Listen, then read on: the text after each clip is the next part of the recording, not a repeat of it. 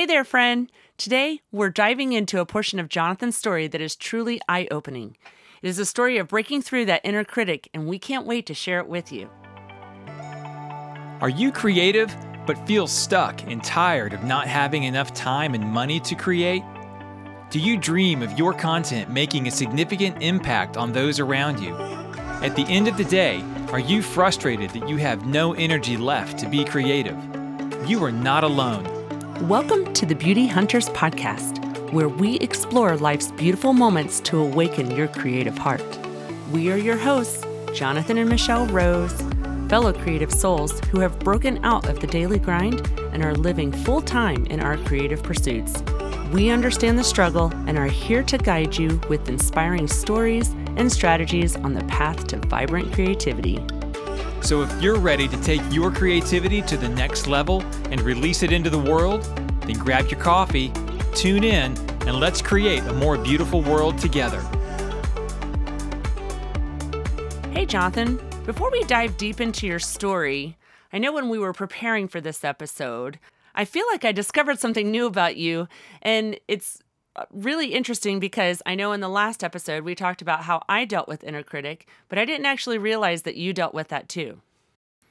Yeah, I think the inner critic can be that way. A lot of times it's just this quiet subtext that we deal with silently in our own minds. And it's not like we're saying those things out loud, but it's just this constant inner dialogue that I struggled with for years. Well, your journey from self doubt to creative breakthrough is truly inspiring, and I believe that it will resonate with a lot of our listeners who may be facing these similar challenges. So let's dive into your story. Yeah, I hope it can be an encouragement because I think that self criticism is such a common problem, but it's not often talked about. And I think especially creatives deal with that on such a deep level when it comes to our own expressions of creativity. So for me, one of my primary expressions creatively is through writing, particularly in poetry. I've been writing for over 30 years. I've been an avid journaler for most of my life. Uh, so you can imagine over the span of decades, I've accumulated a lot of journals, just stacks and stacks of journals, um, f- filled with memories and poems and stories and all of my reflections. Any of you journalers and writers out there maybe can relate with this. These journals were like old friends, you know, just people that were carrying all of my memories and and they were just this precious sacred space. So, but here's the twist. These journals are old friends, but they're also one of the main sources of this inner critic because in addition to pages and pages and pages of writing, they also had pages and pages and pages of blank space. Because um, my journaling history looks like this. I would have a on-off relationship and there'd be seasons where I'd be journaling a lot and then there'd be seasons where there'd just be these huge gaps, months, sometimes even years of just empty space. And these gaps represented the busy and stressed out periods of my life. They were the the darker times, the seasons when I felt like I was losing myself in the daily grind. And they, they were moments when I felt overwhelmed with responsibilities and bills and jobs and kids and chasing the American dream. And it's like it's a whole package. Um, and that's when the inner critic was the most relentless was during those gaps i felt like i was failing as a writer i was failing as a creative and so there was times when I found that the the sacred space of my journals was also just this suffocating space reminding me of my failures and times when I just felt like I'm just no good at this even though there was lots of really good beautiful pages full of poetry and inspiring words. So and so one year in January, you know January that wonderful season of of self-reflection and self-criticism where we make those New Year's resolutions. Um, I was in that that mind space again where I was just kind of down on myself and saying to myself, "I'm going to do better this year." And so I was taking a closer look at my journaling history, and I I gathered all of my old journals, and I began to reflect on all of my writing history. And there was a lot of empty pages, and I was, you know, that self critic was really loud. But then as I was reading through, I just started flipping to random pages and just reading different pages through different seasons of my life. And I realized, man, there's a lot of gold here, a lot of good memories, a lot of really good poems. um, a lot of really good insights and stories. Man, that sounds like it must have been quite a fun journey down memory lane. What did you discover during this reflection?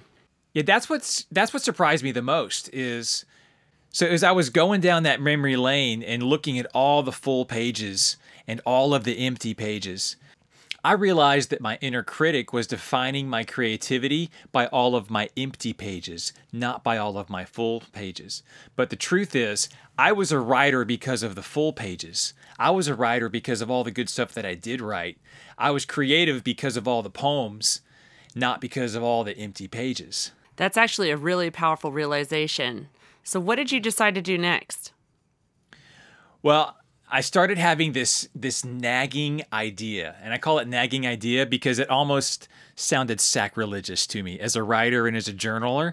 The thought that came to me is that I should just cut up all of my journals and burn every empty page, which means I would have had to have destroyed all of my journals.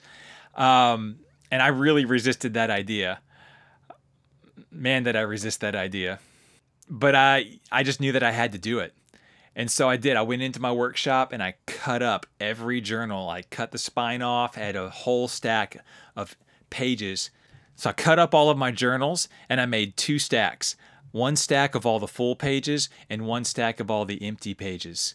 And I went outside and I went out to my fire pit and I threw all the blank pages in and I just watched them burn. And it was this really cathartic act of letting go of self criticism and shame and failure and embracing the creativity that I had actually written in all the full pages. Wow, I'm not sure I would have been able to do that. It sounds really hard. How did it change your perspective on all that creativity? What's really surprising is that shift in mindset and that willingness to forgive myself, to let go of the failure, to let go of all of the times that I didn't write, and to let go of the inner critic that actually launched me into one of the most creative seasons of my life. I, I went into this season of like, instead of writing a poem every month, I was writing two or three poems a day just in my journaling times. Yeah, I actually remembered that season because I would come in and have a conversation with you. And I think I remembered one morning I said something about seeing one gray hair in your beard. And I came back later and you had written a whole poem around a gray beard. yeah. Yeah. So, um, your story is a testament to the resilience of a creative spirit, I believe, and I'm sure our listeners will find it inspiring as they navigate their own struggles with self doubt. Yeah, that's my hope, Michelle. I want everyone listening to realize that there are no failures in creativity, just new opportunities to create. And also to realize that that inner critic, he's a liar. He's probably not telling the real truth about you.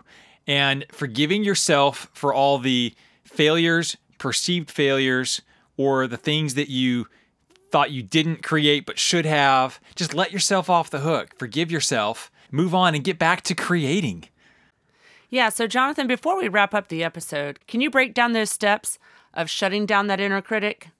So, if I were to break it down, the first step in that process for me was to actually pause and to think about what I was thinking about myself it's so easy to let that inner critic monologue just keep going without challenging it. Now, you, we need to pause and challenge that inner critic because when I did that, I realized the inner critic was actually lying about me because I had a whole stack of good pages and the inner critic was trying to talk to me about a whole stack of empty pages. Well, guess what? Those empty pages didn't define my creativity, which leads me to the next step define your creativity look at your creative history. Look at what you have made. Look at what you have done. Look at what you have accomplished. Not at what you haven't, not at what you failed at, but find some gold. Go digging for some gold in your creative past and write it down. Um, and then show yourself some kindness. Let go of the past. Just forgive yourself. You know, in my story, I had to go outside and burn a whole stack of empty pages. Well, maybe it's something different for your story. Do whatever you need to do to let go of the past. Maybe you need to go and and write that failure on a rock and go throw it into a river. Maybe you need to write the future you a letter, or maybe you need to write the past you a letter. Be creative, but find out what you need to do to let go of the past and to forgive yourself and then move into celebrating your full pages. celebrating your creative endeavors, celebrating your amazing expressions, and celebrate all the good things that have come out of your creative journey. And then let that guide you into new opportunities to be creative. When you see blank pages, instead of viewing them as failures, look at them as spaces where your creativity can emerge.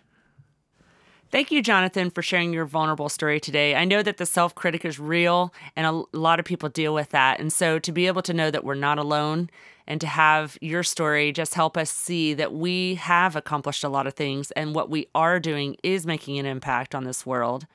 So, if this episode inspired you today, we just ask that you would share it with your friends. For every share that you make, it can double our impact and make the world a more beautiful place. Thank you for joining us on the Beauty Hunters podcast. We hope this episode has inspired you. Before you go, please hit that subscribe button and share us with your friends. If you want to support the show, the best way is to leave us a review on iTunes. You can connect with us on socials at the Beauty Hunters Podcast.